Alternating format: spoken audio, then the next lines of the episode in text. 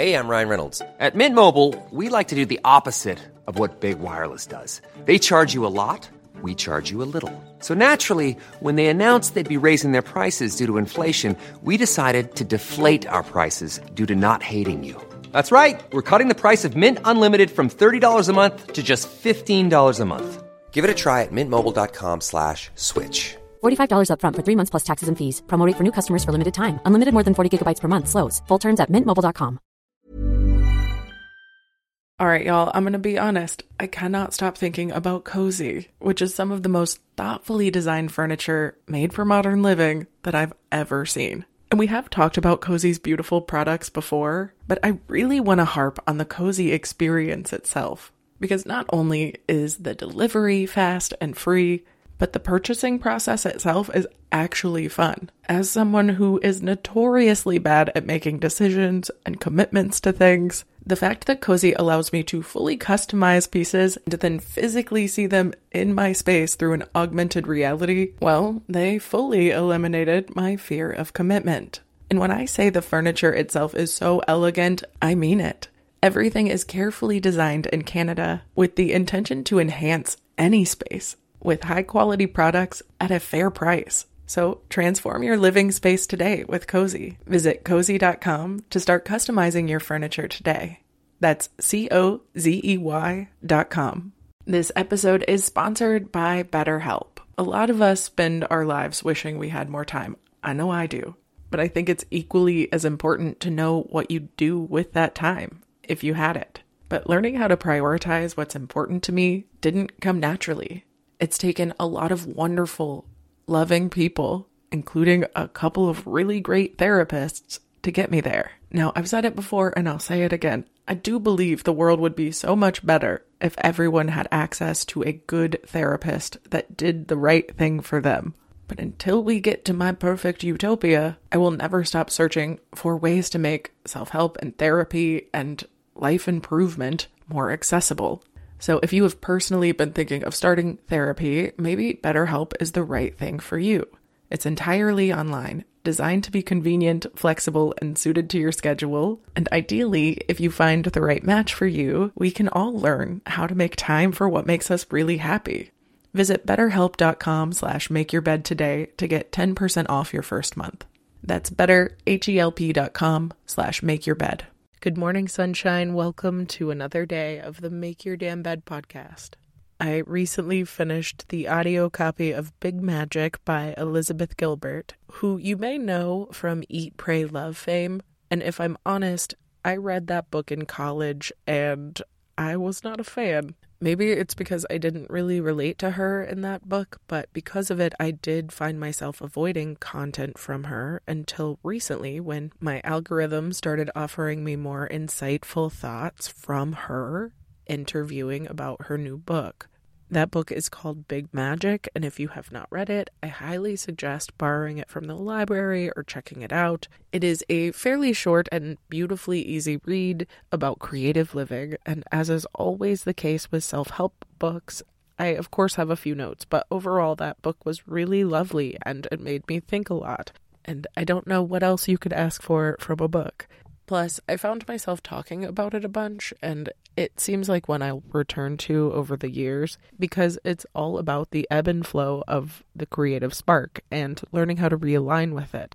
Which, as a creative pursuing that lifestyle, it is a necessary part of the creative process once in a while. And this book doesn't define creativity as pursuing a life that is exclusively or professionally devoted to the arts. Rather, it's written kind of like a manual with a universal aspiration of providing lessons to how to unleash your creativity. I like to share my quotes from the book because why try to fix what an author already created? And here are some of my favorites. On fear, she says, If you pass your hand over a petri dish containing a tadpole, the tadpole will flinch beneath your shadow. This tadpole cannot write poetry and it cannot sing, and it will never know love or jealousy or triumph.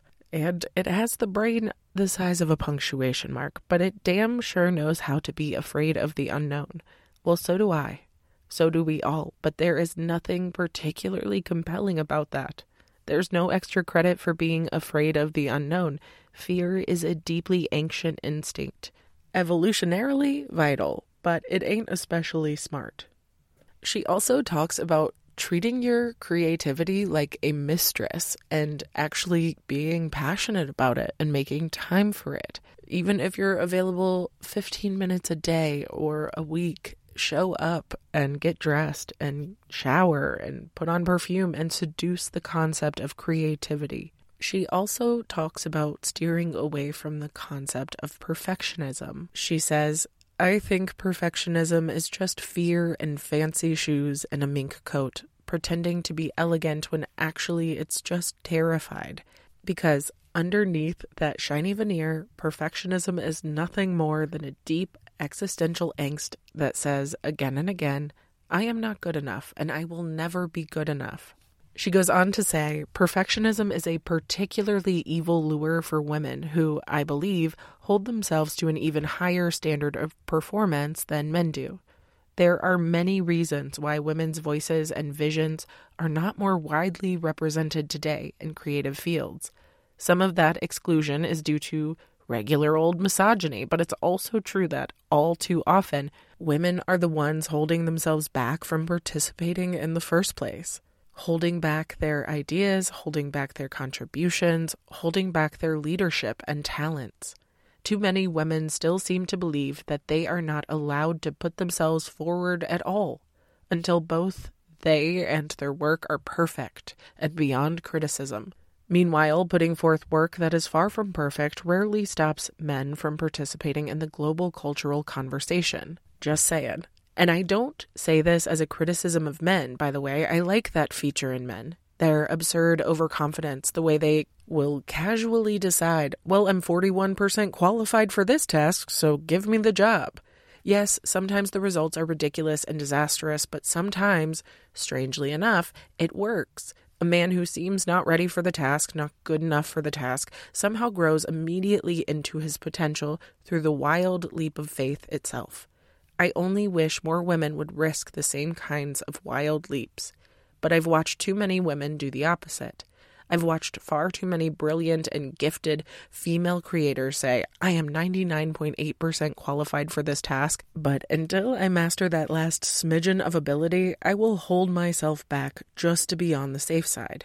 Now, I cannot imagine where women ever got the idea that they must be perfect in order to be loved or successful. Ha ha ha, just kidding. I can totally imagine. We got it from every single message society has ever sent us. Thanks, all of human history. But we women must break this habit in ourselves, and we are the only ones who can break it. We must understand that the drive for perfectionism is a corrosive waste of time because nothing is ever beyond criticism. No matter how many hours you spent attempting to render something flawless, somebody will always be able to find fault with it. There are people out there who still consider Beethoven's symphonies a little bit too, you know, loud. At some point, you really have to finish your work and release it as is, if only so that you can go to make other things with a glad and determined heart, which is the entire point. Or should be. Honestly, I really did love this book, and I have a couple more quotes which I'll share with you tomorrow. But in the meantime, I hope you have a wonderful rest of your day, and I'll talk to you then while you make your damn bed. I love you so much, cutie.